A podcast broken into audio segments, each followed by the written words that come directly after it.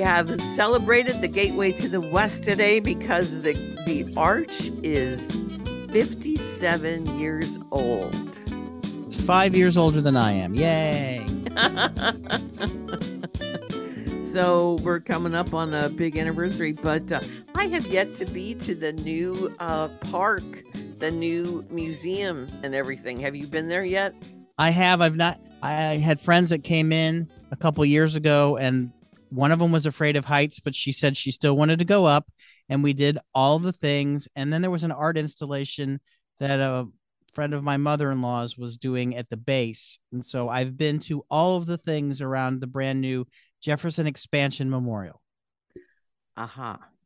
And uh the uh yeah, that it it took a while, but apparently it's just gorgeous and beautiful and I'm excited to do that at some point. Well, well you know the thing the thing about the arches, if you're local, you don't go in it until somebody from out of town comes into town and wants to go. Oh yeah, that's here. yes. And then for the fireworks for uh there's no there's no place better to see the fireworks. It's just so gorgeous. Well, we have another St. Louis connection today that we're talking to. We are talking to Charlie Bosworth, who had a byline in the St. Louis Post Dispatch for 20 years. And I know him from the Metro East Journal. and he has written seven true crime books. Is that right, Charlie? That's right. Welcome. Thank you. Happy to be here. Well, we are we are thrilled for you with the success of Bone Deep because this is the real true crime behind the scenes story of Pam Hupp and all the craziness, the perfect storm with all the missteps and the miscalculations that led to the imprisonment of Russell. Faria. I just Faria. wanted to double check. Faria. See, Faria. I didn't watch. I didn't watch any of the Datelines or the Renee Zellweger miniseries, but Lynn watched everything. well, actually, I didn't. I didn't see the Dateline. There were six Datelines just about Pam Hupp. I know, yeah. but I know. So, Charlie, you started with the Paula Sims case. Is that correct? With your that's right. Book? That's right. I was still at the Post Dispatch, and I think I'm the only reporter that covered that case from the very beginning to the very end. Uh, and uh, the prosecutor, Don Weber, and I, after the trial, uh, got together and uh, decided that we'd try to put a book together. And uh, that's how it all started. What a case. That was such a case. Well, my uh, friend and a colleague, the late Jane Matthews, she got on it for the News Democrat. And uh, yeah. uh, oh my goodness gracious, that was quite the tale. Well, what fascinated you about this case to collaborate with the the defense attorney on on Bone Deep? Well, I had followed it uh, from the beginning, uh, and when all this happened, I I left the post in '99, so I wasn't a reporter anymore. I was doing corporate communications, and when this happened, uh, I probably would have been working for uh, a law firm uh, in downtown St. Louis uh, when the when the murder occurred. Uh, but I remember the first Dateline, and I was just uh, incredulous as I watched the story about uh, this th- this guy who had what sounded like and, and appeared to be an airtight alibi, who was convicted and was now in prison uh, for a murder that uh, it appeared, uh, at least to me, based on the facts presented by Dateline, that he there's no way he could have committed. And so I watched that case just out of professional curiosity over the years because it was and, local. Yes, absolutely. Uh, and I did not know uh, Joel Schwartz uh, at the time, but I knew of him.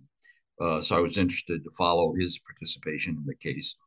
Um, but um, it would have been at 2019. I was getting ready to retire uh, from uh, my last job with Jet Aviation, uh, which was at the uh, airport in Cahokia. uh, Swiss uh, Swiss based global company um, that completes and maintains corporate and private jets. Um, I did the communications for them for six or seven years. And I was thinking about getting back into writing and uh, sitting at my desk one day, and, and this case popped into my head for some reason. And uh, just on a lark, I picked up uh, the phone and called Joel and uh, introduced myself and asked him if he had entertained any offers uh, to write a book.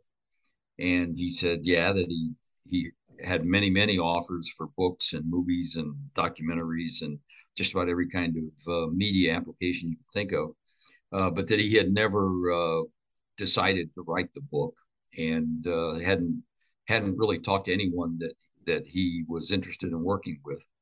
So uh, so we chatted for a while on the phone, and I could hear him googling me in the background. and uh, and he he said, you know, he said, I noticed that you worked with some co-authors, and I said, yes, that's right. I've I've done, I think four of the six books I had done at that time were with co-authors, and um, so I I said, would you be interested in a co-authorship? And he said, yes, I would. So anyway, we then we met, had lunch, and uh, decided uh, decided to take a chance at it. Um, and uh, we hit it off very well. Uh, Joel is terrific. Uh, what a what a brain and uh, what a what a great personality. And uh, we seemed to hit it off personally and professionally. And uh, so we uh, we started working on it. Uh, got a proposal together, and I went directly to the editor that I'd had for the for this first six books we did. And uh, since I don't have an agent right now because unfortunately my agent passed while while I was not working on books, so I went directly to my uh, my editor, who's at Kensington now, and uh, and they sent her the proposal, and uh, they bought the book, and we were off and running. Well, I know it's been highly regarded because there's a proliferation of books on this case, and also um, the interest in the case just grew, and it doesn't it doesn't hurt when a mini series is made about it then then everybody goes well what sets your book apart from the fray yeah.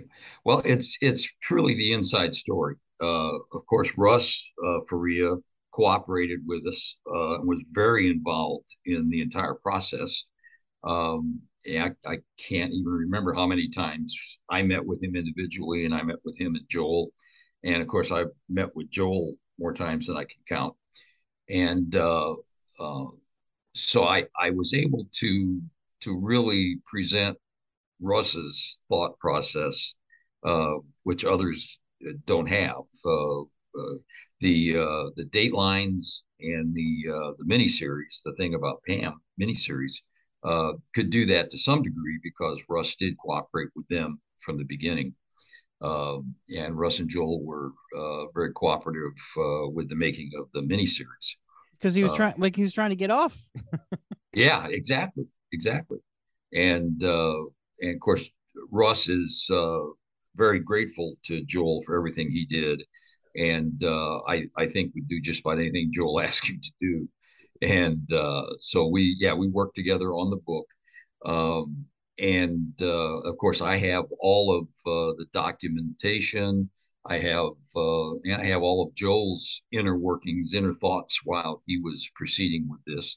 Um, and uh, to be honest, uh, as someone who's covered hundreds of cases um, for uh, the two newspapers that I worked on, I eh, and I always thought, you know, after a while, you get to the place where you think I could I could do a legal, I could do a trial. You know, I could, I could, do, I could be a defense attorney. I could be a prosecutor. I know most of the, I know most of the uh, requirements and the laws.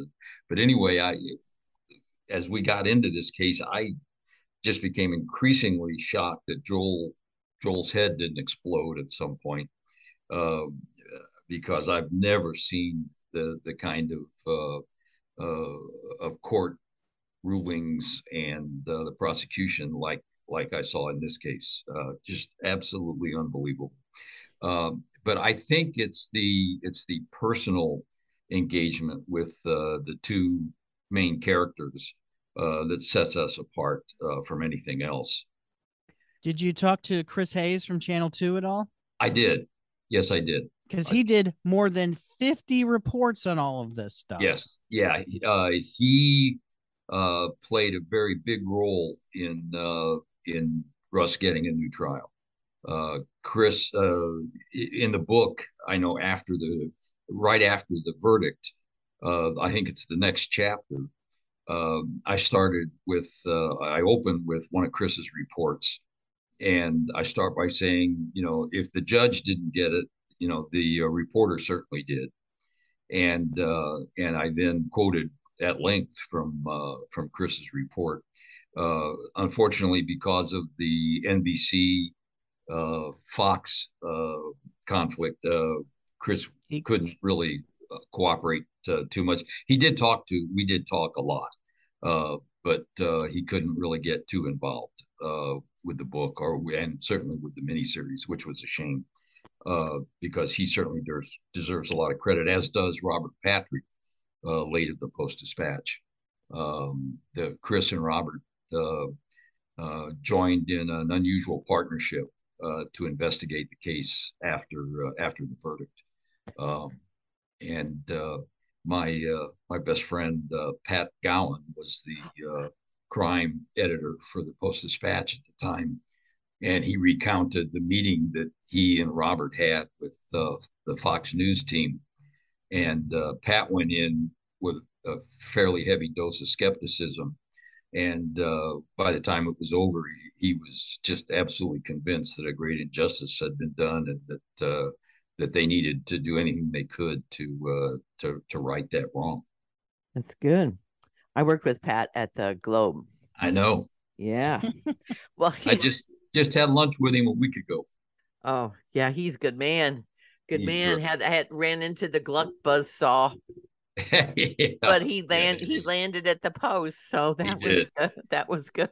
Well, he did. What's mind boggling to me is I read uh, Jeannette uh, Batz Cooper uh, Batz Cooperman's uh, piece in the St. Louis yes. magazine, which is a brilliant news article detailing all the um, uh, all the missteps and how Pam got away with it. Absolutely. And um, it's just mind boggling all the things that went wrong when yeah. When you were um and then well thank god it turned out okay but why do you think everything just fell apart for this poor man? I just the whole time i'm watching the news i'm like oh my god this poor man. Yeah. Well lynn i'm sure you've had the experience of uh, the people i feel sorriest for are the average people who get dragged into the court system uh, because it's a different world and uh, the average person isn't prepared to deal with it. Um, and and that's kind of what happened to Russ. Um, if he had uh, hired an attorney at the as soon as the police uh, arrived at the house and took him, they they they didn't call it taking him into custody. They asked him to go to the police station and help them, you know, give them information that for their investigation and they then held him for almost 48 hours. Um, and uh, Joel said he, wished Russ had contacted him from the beginning. Uh, so, and he, of course, he would have told him not to say anything without an attorney present. Uh, but Russ thought he was helping with the investigation.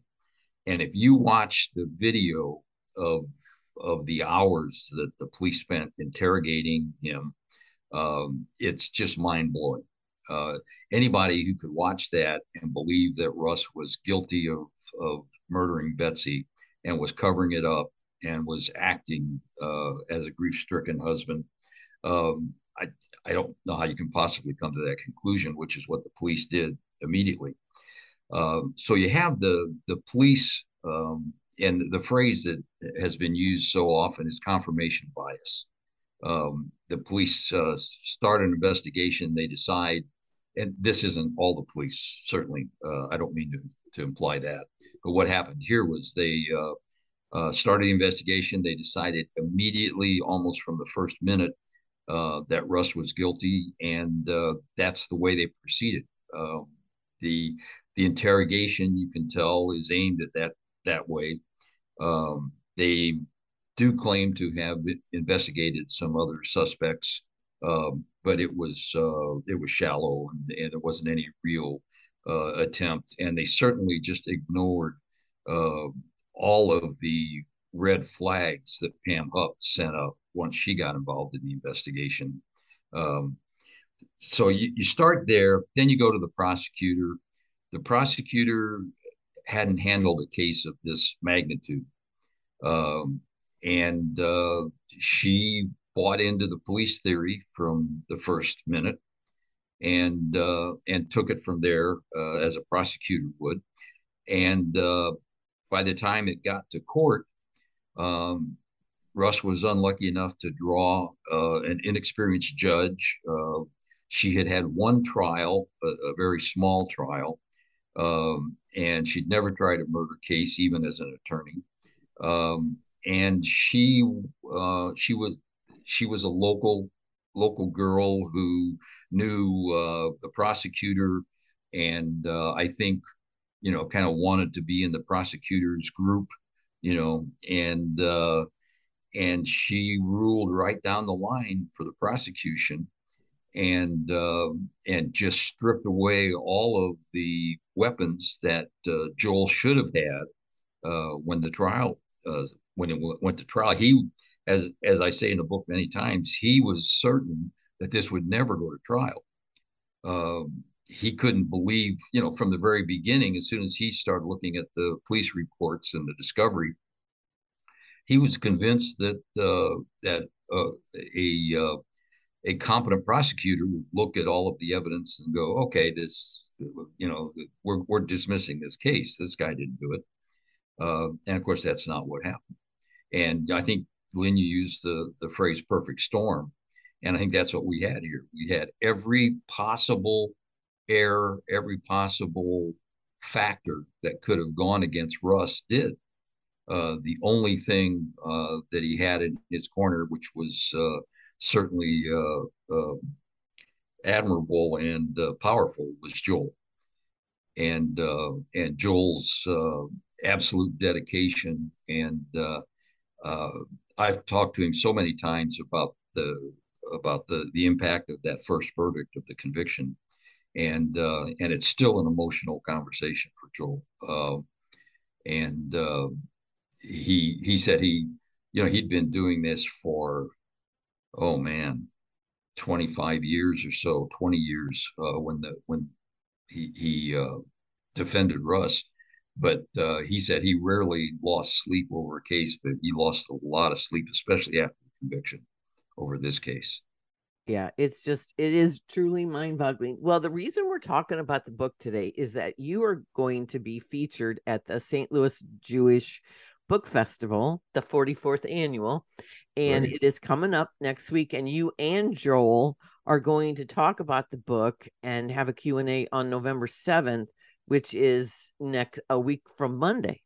Right. So uh, that's we want to alert people's attention to that because you have uh, new revelations in the book and never disclosed information. So um what give us a tease on what some of the things the that you have that nobody else had well we we found some things that uh uh, uh like uh, some comments by the jurors after trial that uh, uh, when I talked to Robert Patrick, he said he had, and Robert did a great job tracking down jurors and, and getting some information. But there were some things that we found out uh, the jurors said uh, and discussed uh, that you know Robert uh, said he he wasn't aware of until he saw the book.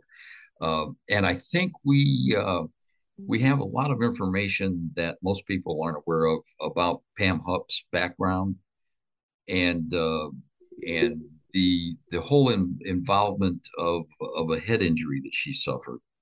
Um, and I talked to some people very close to to Pam Hupp uh, who said that uh, her personality changed radically uh, after this head injury, and she was treated at length uh, for a head injury and and which also left her with some uh, some physical issues.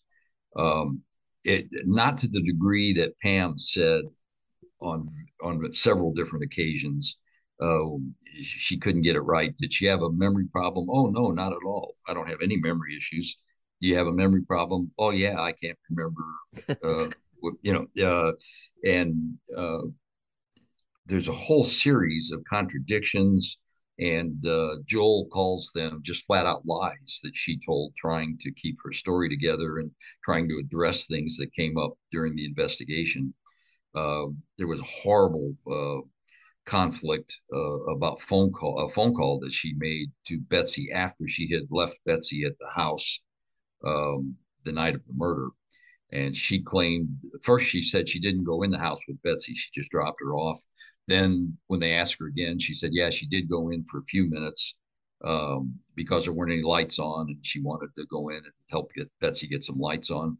Um, then it was, uh, well, it could have been 20 minutes. She went in and Betsy showed her some of her Christmas presents and it could have been 40 minutes. Um, and uh, when she left, uh, one point Pam said when she left, Betsy was on the couch covered up with a with a blanket, getting ready to watch a movie. Uh, then she said that uh, Betsy escorted her to the door and waved goodbye to her from the door as she drove away. Um, and the lies just continued from there. I mean, it, it was the, they were rampant, and the police uh, just refused to see them as lies. And there's a great deal of information based on depositions and testimony uh, from the police um, about why they accepted uh, Pam's uh, Pam's stories with uh, uh with with such without any any real uh, questioning or any real doubt. Um, the, the one thing that I think is remarkable is while Joel was just starting to read the the police file very shortly after he got into the case, um, and his 14 year old son was uh, sitting at the table with him, uh, and he was looking at some of the reports. And uh, in about a half hour, he looked up and he said, "Dad, I know you did this." And Joel said, "You do? Who who did it?" And he said, "Pam Hupp did it." Mm.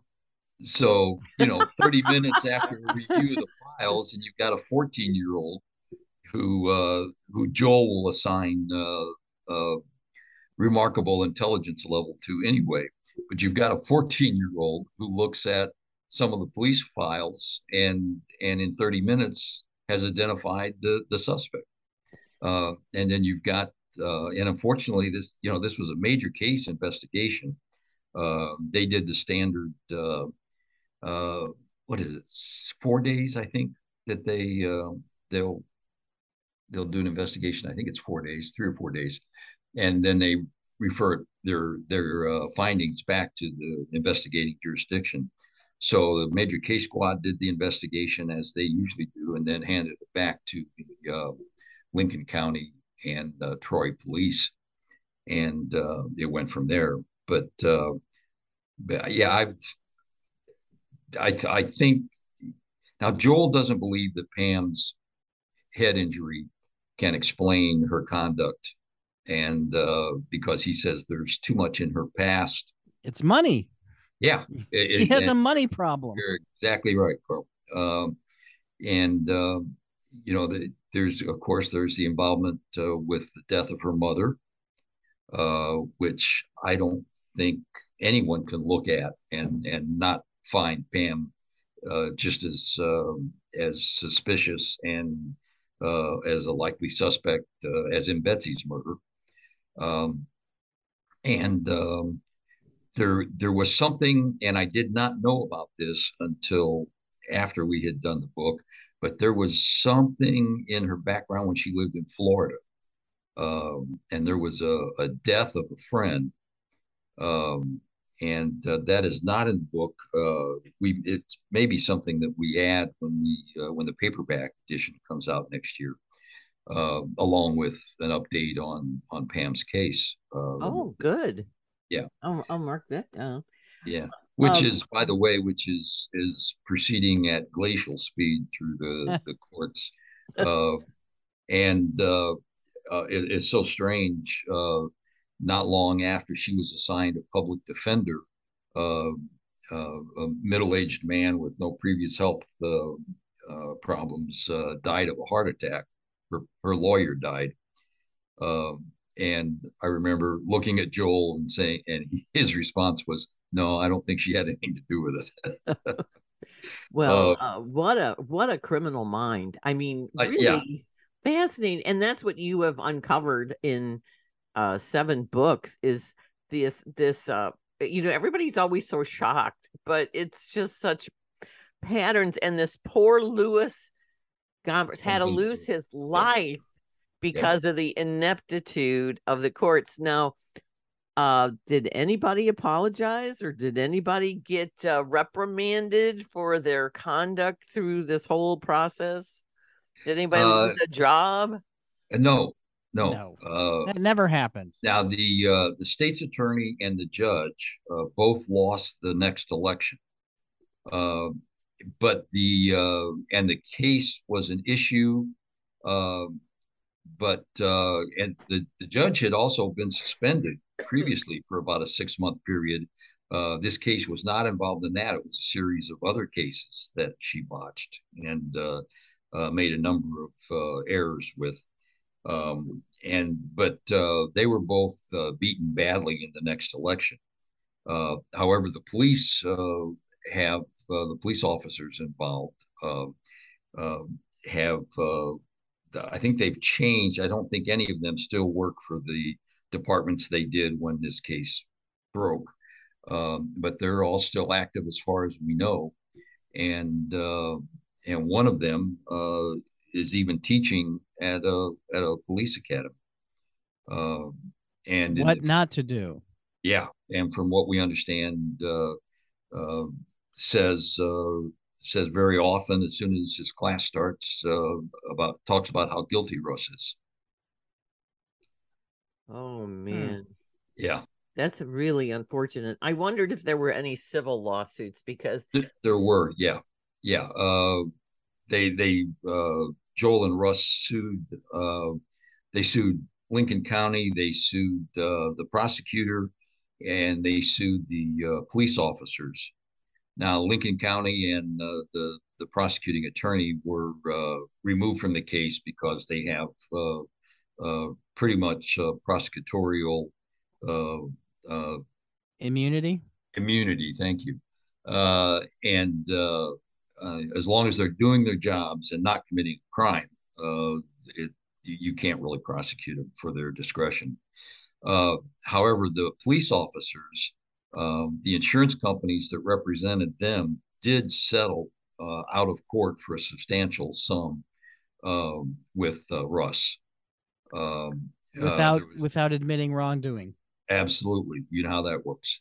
Uh, but, but uh, yeah, at least there's something though. But but you mm-hmm. can't get that time back. You can't get that time. No, back. no. I it was almost four years that Russ spent behind bars, um, and uh, and of course he's he's gotten very active with the uh, Innocence Project. Oh, I was just going to ask that. Yeah, that, yeah, oh. and uh, he become good friends with several other people, uh, Ryan Ferguson, um, and uh, some other people who've uh, suffered the same thing. And um, it, very strange. Ryan got out of prison uh, about the time that Russ went in. Uh, had been in the same cell block, I think, where Russ ended up um, when he went to uh, Jefferson City. But um, but yeah, Russ is very active in that now, and uh, and of course nobody is more outspoken than Russ. Uh, he, he, doesn't pull any punches, uh, and uh, but he he went through four years uh, and uh, lost his relationship with his uh, stepdaughters and uh, and all of Betsy's family. Um, but Russ came out of it. I, am incredibly impressed with the man. he came through it with a, a a positive outlook and and a, and a an amazing rebirth when he got out of jail. Um, that uh, that I think is so admirable. Uh, I mean, there's a there's a strength of character there that's uh, that's pretty remarkable. Well, you said that the paperback's coming out sometime, and Yeah. you're going to have some new material in it. Do you, what do you about the other six books? Are there anything that you've learned about your previous books that you said, oh, I wish I could have put that in there? Uh, nothing dramatic. Uh, of course, you know, we all know that Paula Sims, uh, who was sentenced, uh, you know, it was the very first book, Precious Victims. Uh, Paula was convicted of uh, the murder of one of her daughters uh, based on uh, testimony that included the details of the, the murder of her first daughter. Uh, so she was convicted on the one case, but both cases, you know, clearly uh, were murders by Paula. Uh, and she was sentenced to life without parole. Um, and uh, within the last year, 18 months, I think the governor commuted her sentence to life, but with the possibility of parole. And she was pretty quickly paroled after that. So Paula is out of prison. Uh, she has no family left. Her ex husband and her surviving son were killed in an automobile accident while she was in prison a few years ago. Um, and uh, her parents are, are long gone, and I don't think she has any family left. Uh, somebody asked me the other night at an appearance uh, how I felt about her parole, and I said it really doesn't bother me as much as it bothers some people. Uh, my co-author and the prosecutor who put her in prison, uh, Don Weber, uh, opposed it and uh, was not very happy about it.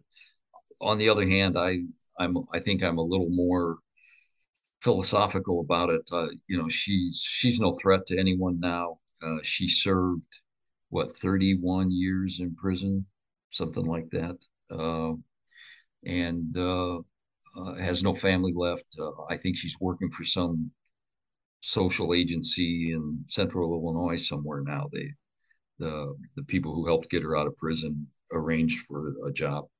Um, so that's you know, that's about the only significant change. Well, we still don't know who killed JonBenét Ramsey.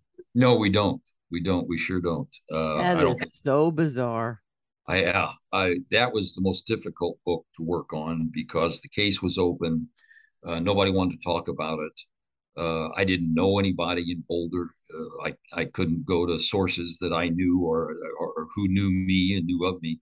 Uh, and uh, I did have the advantage of working with a co-author who I think is just one of the the the most remarkable minds, as close to genius level as anyone I know. Cyril Wecht, uh, who's not only a forensic pathologist who has done thousands and thousands of autopsies, was involved in all of the Kennedy cases, was involved in Elvis's death, uh, just about any celebrity death you can talk about in the last 30 years, 40 years. Uh, but not only is he uh, a remarkably talented forensic pathologist, he's also a lawyer. Oh, uh, wow. Yeah, so he's an underachiever. Uh, Went to a lot of schooling. Yeah, yeah. And the guy's just just remarkable. Uh, his whole family's like that. His wife is an attorney. Uh, he's got a daughter who's a judge. He's got another daughter who is a is an obstetrician. He's got a son who I, he may be a judge now too.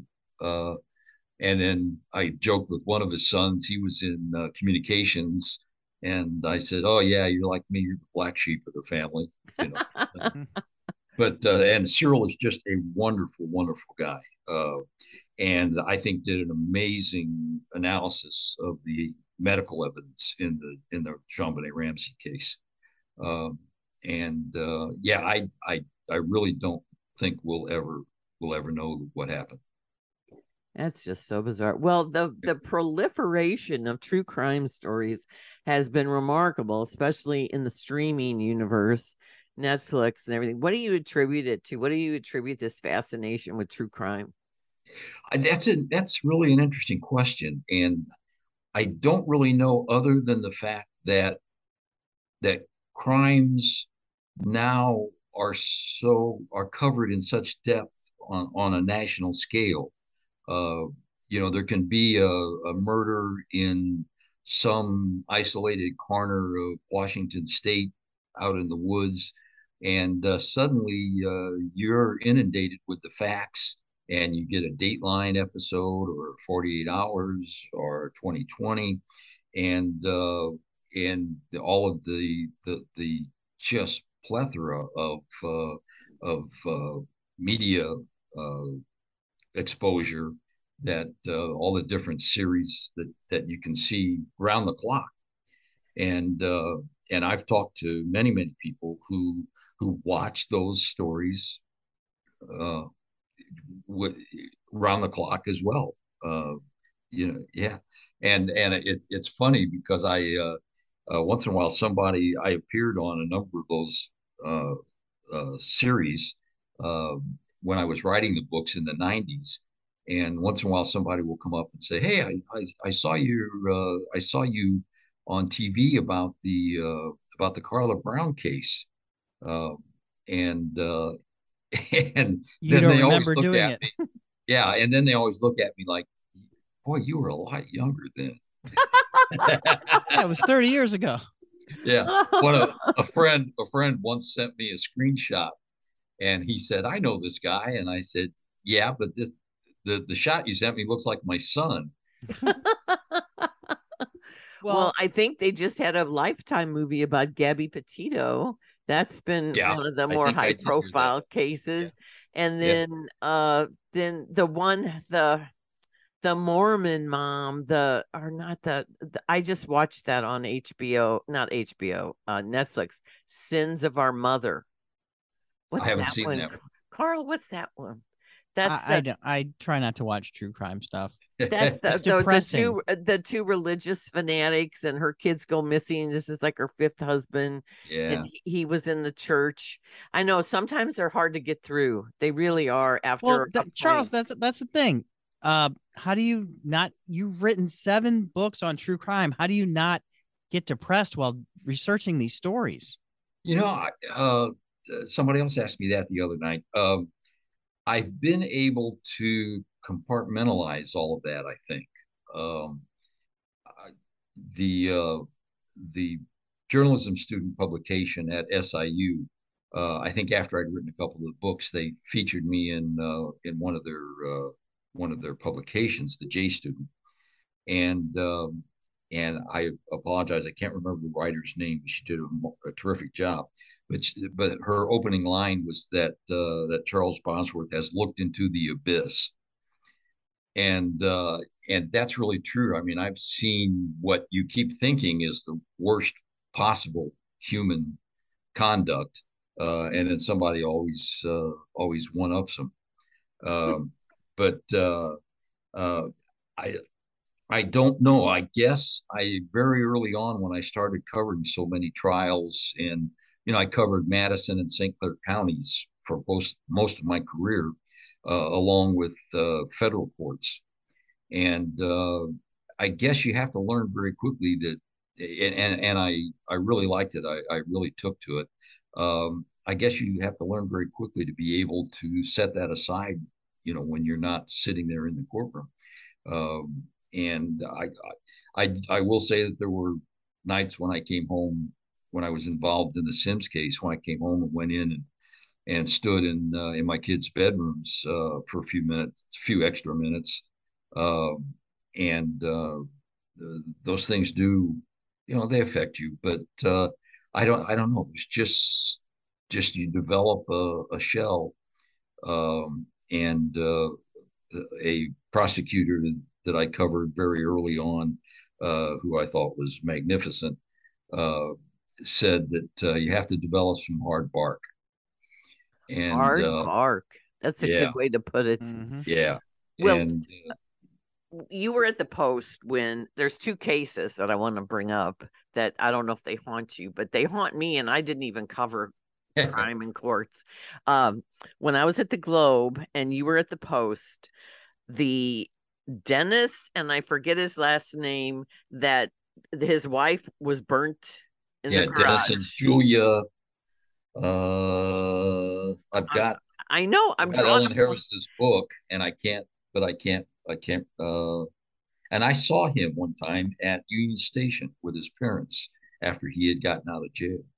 Uh, good and he lord, faked his own death. Carl, you got to look this one up. He faked his own death. I remember that next morning that we were all talking about it at the Globe, and that was before uh the craziness that is the 24 hour Yeah. new i mean it was a 24 hour news cycle but not like it is today Oh no, it's and then the dad in Columbia, Illinois, that killed his two little Yeah. boys and his wife, that was a security guard for Joyce Ministries, Christopher Oh, was it Uh, Dennis Bullock? Dennis Bullock. Dennis Bullock. Good, Yes. Carl. Yeah, that's it. Thank you. Bullock. yes. Yeah. That one. And then this Christopher, Yeah, I can't come up with it either. I didn't cover either His- one of them actually. But well, his uh, dad yeah. was a his dad was a um minister in a small Chris town. Chris Coleman. Chris. There you go. Those two. And wish I had your memory. Those are I you just needed to rattle around in there a little. Yeah, right. I know. To me, those two local cases are very haunting. Besides the sisters on the bridge in in uh, St. Charles, that Yes, that whole yes, thing. Yeah, I have that book. yeah. But uh, are there any cases that you covered that still are uh, that you would like to look into?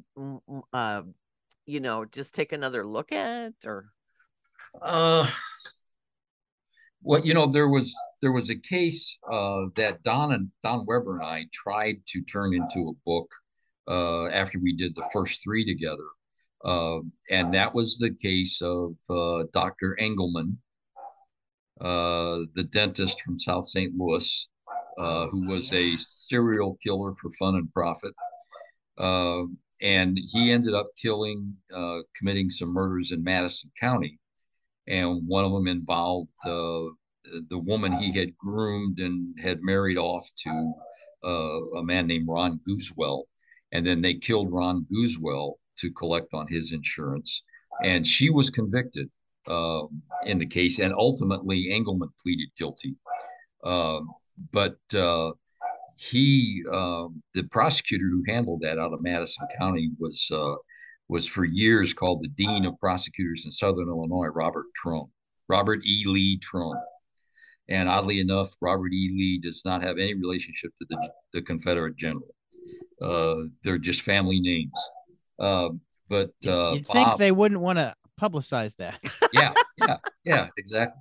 Uh, but uh, Bob was a, a master, uh, and he defeated uh, uh, Gusewelle's attorney, uh, who was uh, help me out here, uh, Carl. The uh, uh, from the old Sam Sheppard case. Uh, he went by Lee.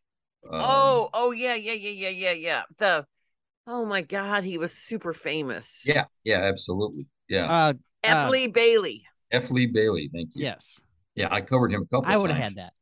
But one of the yeah, I, I knew it was. I would have had that one. Boston Yeah. Strangler, right? Yes, yes, yeah. yeah. Mhm. Uh, and uh, and he and Trone became very good friends during the trial. Uh, but uh, Trone beat Bailey and convicted uh, Barbara Gusewelle of the uh, of being involved with Dr. Engleman. And Engleman told Trone while he was convincing Engleman to plead guilty that that if if the truth ever came out, there would probably be 12 to 14 bodies uh, associated with Engleman. Um, and I and I can think of several right now. Uh, there was a book written about it called Appointment for Death. Uh, I, I wasn't particularly impressed with it, but and Don and I could have done an entirely different angle on the story. We could have done the Madison County angle because Engleman killed Ron Gusewelle's parents first to fatten up his estate, so he could then kill her, uh, kill him, and split the uh, the inheritance with uh, with Ron's wife, who was uh, who was an associate of, Eng- of Engleman. Uh, fascinating case. Um, and Is this I book number eight? no, no, I, you know, I back, gosh, after after Donna and I did the first three, so you're probably looking at 1993 or four. Um, we tried to, uh, we did a proposal on it, and our editor at the time said it's too old. We can't, uh, we can't promote it. Um, and I said, wait a minute, you've got a, a, a serial killer who killed um, um, in generations, you know? and it was uh, a dentist. yeah, Right. yeah. Yeah. Call Netflix. They or Discovery. They might. Yeah. Yeah, you know, Well, there, a, there was a there was a TV movie made out of it way way back, uh, shortly after Engleman pleaded guilty and everything, um, with with an odd cast, uh, but uh, and it wasn't wasn't particularly good. Uh, but uh, yeah, that was a case that that uh, that we didn't do that I I really really wanted to do. Um, eh, but I can't think of any others right now that I thought were were worthy of a book. And sometimes it's hard to explain to people that you know not every murder is a book. Uh, and uh, but and I'm looking at a couple of things now that I think will make will make good books. Uh, and uh, just contacted by somebody uh, that I may talk to here soon about uh, who's written a book about a, a case, and uh, but he hasn't had any luck moving it. And I think he probably needs either an editor or a co-author. Uh, so I'm going to be talking to him shortly. But uh, yeah, there there were so many cases. There there was one. Uh, Lynn, you jogged my memory. There was there was a huge drug ring, marijuana ring, uh, back in the '90s called the Company. mm, Uh, if you remember that, yeah. uh, was run by one of the leaders of the group was a uh, an executive from uh, um, Olin Brass, you know, in uh, in Madison County, Oh yeah. uh, and, and he and he yeah, and he ran it. He ran it and organized it like a corporation, and that's why the DEA and the FBI and everybody called it the company. Um, and it was remarkable. Uh, and I covered that from the indictment to the to the very end. And there was a fascinating character in that case, guy that looked uh, like uh, like one of the the young hotshot actors from the time, but um, who, when he was con- while his trial was underway, uh, he skipped and uh, was uh, was gone for years and years and years, and finally showed up at a restaurant in Florida while the local FBI office was having a farewell lunch for one of the agents, uh, and unbelievably, one of the agents uh, at the lunch recognized uh, the guy as a as a fugitive, and that's how they caught him. Uh, Wow. But this, I mean, this this organization owned airplanes. They bought an airfield in uh, Monett, Missouri, and were flying their uh, their uh, marijuana shipments into their own airfield on their own airplanes. Uh, and they had a, had their own pilots, uh, and there were some trials and a lot, a lot of guilty pleas, and there were some trials that were fascinating because some of the guys involved flipped and testified. Uh, and now I always thought that would make a great book. Again, I think there was a book written by a DEA agent. Um, and I, if I remember right, it was either called High Flying or Flying High. I can't remember which. Uh, Either play one works. Yeah, yeah. Uh, but that was a fascinating case too. Um, and even after they were indicted and uh, getting ready for trial, there were still shipments coming in. Uh, I remember writing a story. I think a guy had just been sentenced, and uh, and the company was still operating uh, in his absence. Uh, but uh, yeah, I, I can't really think of any uh, of any cases I had that that I that I wished uh, we could have done a book on, um, other than uh, other than those that we did. Um, you know, I know the the second book we did, Silent Witness. Um, I wasn't sure it was a book until Don sat down and started telling me some of the things I didn't know. I thought I knew the case, uh, and uh, uh, but uh, he he told me so many things. That was the one that involved a lot of bite mark evidence, um, which is now a little controversial.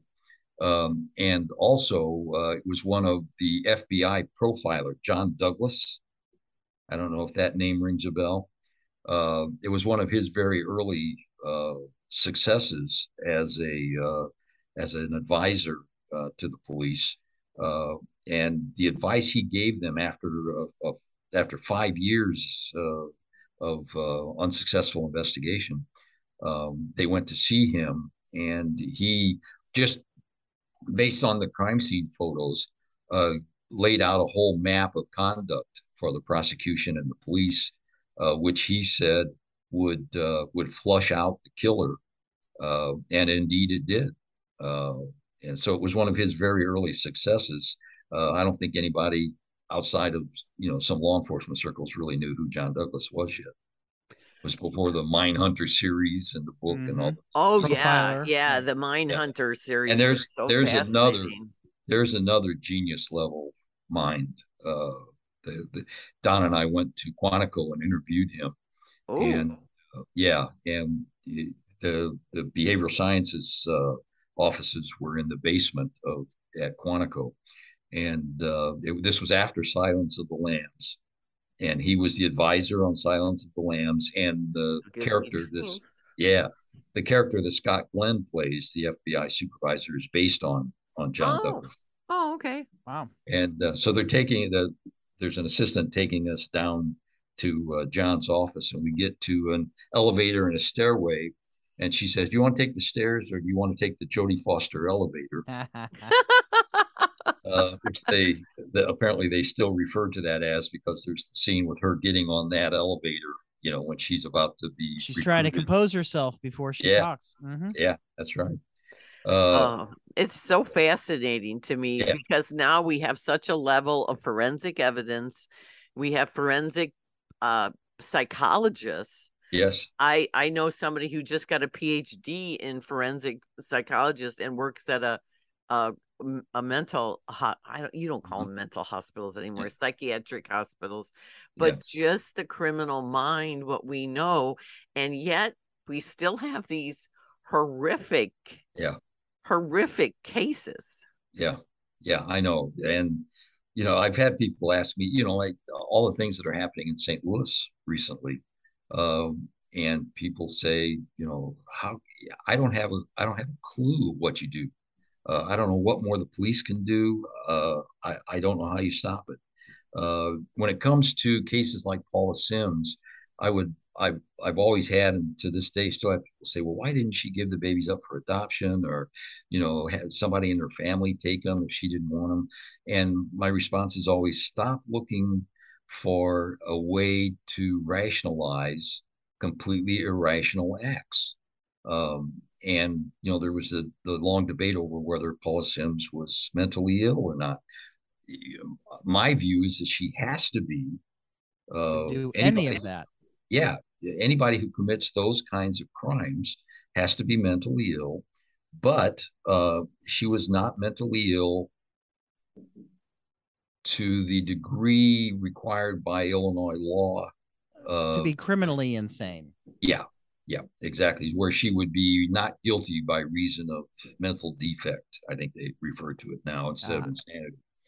Um, and uh, I even after uh, Andrea Yates, if, if yes. you recall that case mm-hmm. in Texas, the mother who I think drowned five drowned children. her kids, right? Mm-hmm. Yeah, drove to the yeah, yeah, and the guilt the jury found her not guilty by reason of insanity. Um, and I even wrote an op-ed piece for the Post after I was gone, saying that Paula Sims was not Andrea Yates. Andrea Yates was treated for mental illness repeatedly before this happened. She talked about it. She complained about hearing voices and all of that kind of stuff. Whereas Paul Sims just said she didn't do it, uh, and she made up stories uh, to uh, to protect herself and to deflect uh, suspicion. And uh, you know, she was able to conform her conduct to the law, which is one of the requirements requirements um, and she was able to appreciate the criminality of her acts because she tried to cover them up. Uh, so she wasn't uh, not guilty by reason of mental defect. Uh, she may have had a very horrible postpartum depression, which is kind of where everybody landed on on on her condition uh, in the uh, aftermath in the years since then. Um, but uh, that was not the the the legal defense, and she denied to her attorneys, and they went, they talked to her at great length about about it. Um, but to be not guilty by reason of insanity, you have to admit that you did it. Uh, and she always said, "No, I didn't do it." These two, this gunman came in both times and took took my baby. Uh, but uh, yeah, I I don't know how to explain that that kind of conduct, and and I don't know how you could ever prevent it. So we've had 50 KTVI reports. We've had six episodes of Dateline. We've had Dateline podcasts. We've had People Magazine and Discovery Yeah. Plus, and we've had a mini series, and we've had uh, your book. There are other books. There's a movie allegedly being written. Have we heard everything that we have heard about Pam Hupp? I'd say pretty close. Yeah. Um, there uh, there are some things in her background uh, that I would like to get more into uh, than I was able to do in the book, uh, just because of space and time. Um, and I mean, she was a had a remarkable background, childhood. She was a difficult person to deal with her whole life. Um, and uh, there there are some unanswered questions. Uh, you know, where did the money go? Uh, you know, she wrote a, a a large check for almost the amount of the insurance on Betsy uh, to her son, uh, who now lives in Florida. Um, and th- there is a, a- a great question of whether anybody else was involved in the actual murder of Betsy. And I, I don't think we can we'll ever be able to answer that question either because of the way the investigation was done at the time. Um, so there are uh, there are questions and there are things that I would I, I, I really wish we could get at and uh, and and learn more about uh, that would be really difficult to do. But uh, yeah, I this this case has been covered uh, stem to stern, and uh, there's this I don't know if you remember this scene. There's a scene where uh, Joel arrives, I believe, at the jail to interview Russ um, during the case, and uh, in the miniseries, he gets out of the, his car and goes around to the trunk and gets out his briefcase and his guitar. and and Joel will be the first to tell you, no, I never took the guitar into the jail. Dramatic he is a- license. he is a great guitarist. He has his own band. Uh, but uh, yeah, uh, and there there was a lot of that. In fact, my wife said she got tired of as we were watching the miniseries. She got tired of me looking over at her and sighing and going, "That didn't happen like that. they never said that. They didn't do that. Joel didn't do that. You know." Uh, but uh, yeah, as as you said, Carl, dramatic license, and uh, uh, and the, the the thing is, you you know you can't libel a convicted felon and you know there's all of those kinds of things. Uh, but uh, yeah and i'm i as i understand it there's going to be more dateline coverage um, i guess around the you know if, if she- Anniversary. yeah when she goes to trial. Um, which is going to be a while uh, that's like i said earlier that's moving at glacial speed it's it's really really s- slow process She's she's already in prison. yeah she's doing life without already yeah. so she's in no hurry. She's not going anywhere. is uh, she uh, is is she still married? No, no, they were divorced shortly after uh, she was arrested. Okay. I was yeah, I must have missed that because Yeah. I And was as like- I understand it, her husband and his new wife still live in the house where she killed Gumpenberger. Uh, Ew. yeah, yeah. Mm, Yeah. Uh, mm, mm. Well, and- I want I I want to say this is the first time, Charlie, that you and I have spoken, but it's Yeah. the not it's not the first time that I have heard your voice because every morning when I come in at quarter to four, I'm listening to George Noory because he's the lead in uh to the Mark Cox morning show. Well, it's it's Yeah. George Noory, and then it's uh America's First News, then it's the Mark Cox morning show. uh-huh. But you have been a frequent guest with I our have. friend George Noory. yes, I have. Yeah, George and I have, have spent a lot of time talking about the uh, JonBenét Ramsey case.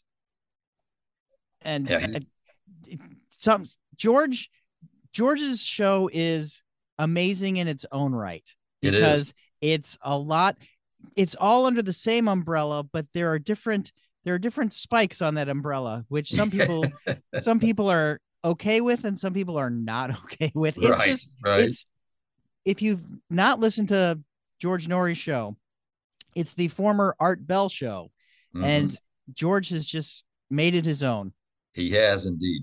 Yeah. And Yeah, you know, well- he was the former news director at Channel Five. Yeah. and he was also at Fleishman Hillard, where I was for a while. So uh, yeah, you'll find you'll find him at the cigar around. bar at the Ritz when he's in town. Oh, really? That's Yes. interesting. Yeah. Oh wow, wow. Well, when I first covered uh radio for the St. Louis Journalism Review back in uh, the year 2000 to 2004, uh he I talked to him because he was doing that show locally. hmm It was local and But uh, he he has a house here and he has a house in parts unknown. okay. but yeah, no, that was that was thing. Well, um, Charlie and I go way back. I mean, we worked at different places, but we had the very first.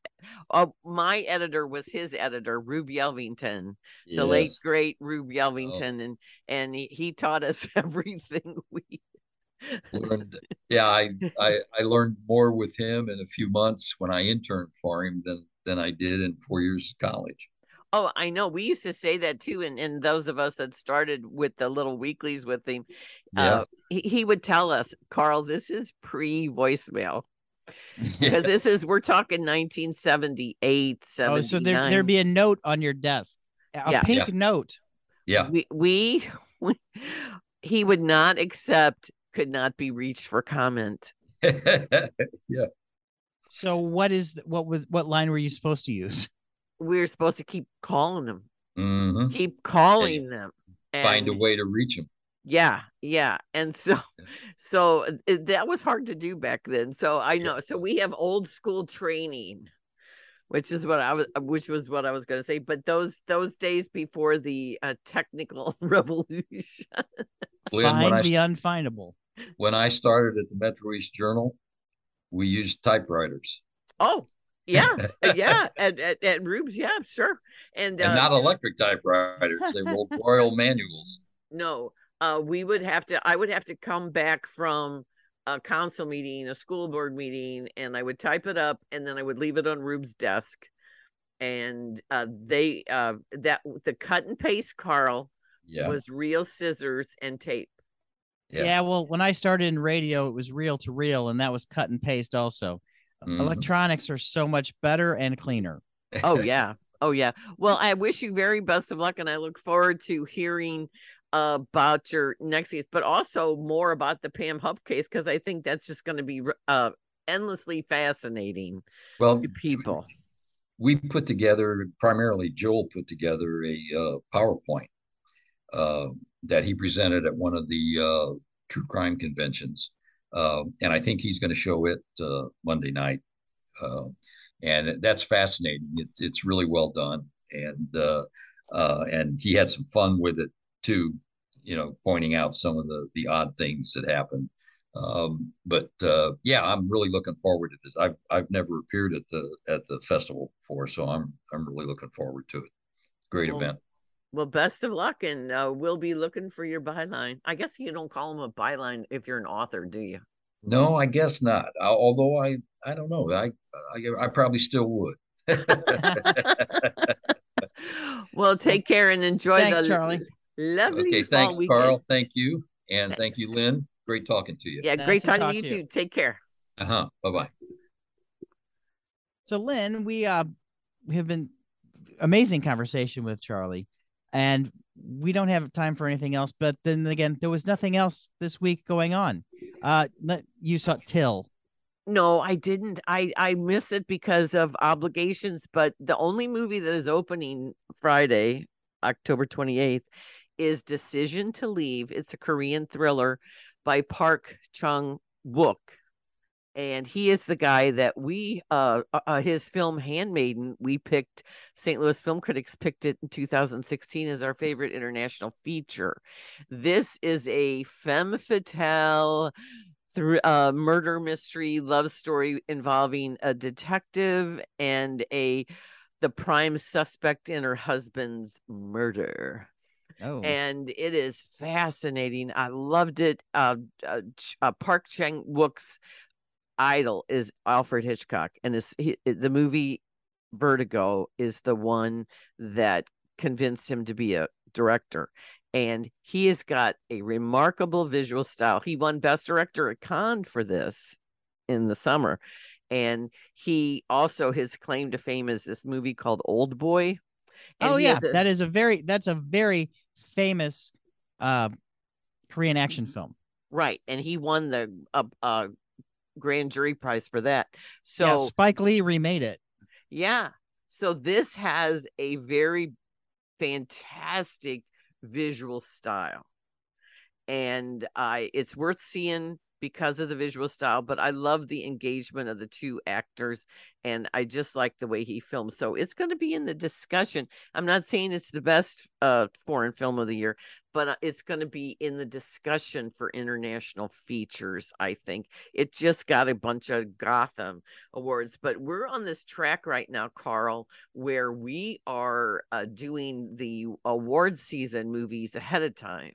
So we'll have a string of those because of all the film festivals. Right. So the the uh St. Louis I mean, this movie Film came out in Cannes and won in May. So people have seen this movie already. right, but it's at the Plaza Frontenac starting today. And it is in Korean and Mandarin. So if you are turned off by that, which you shouldn't be, just be forewarned. And it is more than two hours. So, but it's- less than two and a half hours. Well, it zips along, unlike Tar. and unlike uh what, what was the uh Asian film from a couple years ago that we were all supposed to like and you didn't? Drive my car. That was it. I tried When three you times. never it, wasn't that one three hours? It was, and then everybody who liked it told me, "Well, it doesn't get good to the last third." Oh, the third hour. Yeah, so uh, that's why I could not get through the first two. So uh, I still have to go back and watch it because I feel guilty. I never did finish it, but I didn't review it either because I didn't finish it. So Right. See? you know but but i was like oh i can't take this anymore it was like droning talk that made you want to fall asleep and Yeah. anyway so that's it but then i guess because of halloween we have the slash fest at the Mhm. skyview drive-in and Yeah, they, they, have they they have a family version, but they're also showing on the family screen when they're done with the family films, they're showing Rocky Horror Picture Show. right well they figure the little kids will They'll go. be gone or asleep. yeah because aren't they showing hotel transylvania and gremlins Yeah, they are. Yeah. and I think the, Gremlins 2, and then the other which is good gremlins 2 is good which Um, is which is totally different tone from Gremlins 1. Gremlins 2 is a uh satire on commercialism. So we've got that and we have um i'm going to legends and lanterns That's St. Charles. st charles to see that because i know some people performing and uh there's just all sorts There's of Boo at the Zoo. I went to Grantsylvania last week at uh Grant's Farm. and so there's also fantastic. So that's why there's no movies opening Well, see, here, here's what's going on. If let me tell you this about Grantsylvania this weekend. Not only do you have to pay for parking, but you have to pre-buy a ticket for the train.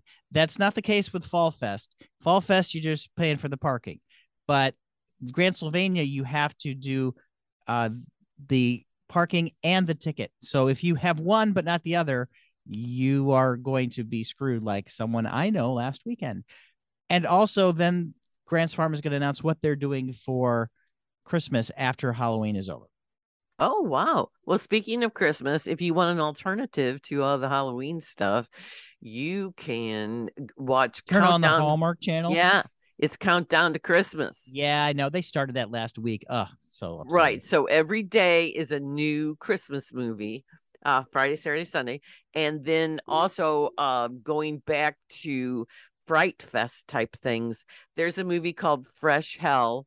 Frankie Campoletti talked about it when Yeah. he was here with us. It, it won their thing last year. It right. won the Haunted Garage Festival. right. And it, it re- reappeared this year. Well, now it is streaming on Peacock. Oh, good. So if you want to watch an interesting horror film, it is funny but gory, if that makes sense. yes. And so uh yeah, Peacock and Peacock streaming and you can get it on Redbox with the ad streaming, but you can also pay on Amazon 2.99. Well, that's not. If you have Amazon money, spend it. Lynn, where can we find you on the socials and the radio? I am on all the socials. I'm on KTRS every Thursday night after 10 p.m. with Ray Hartman. I did some uh, documentaries this week, including, I got to tell you about this uh, HBO short real fast, Carl. 38 at the Garden. It is about Linsanity. It is about ah. when Jeremy Lin burst on the scene in 2012. The New York Knicks. Mm-hmm. It's about Asian back when the Knicks were good. Yeah, it's about Asian stereotypes, and it's about the rise in hate crimes. But it concentrates. It's 38 minutes. Interesting. Just so like 38 his number minutes. Yeah.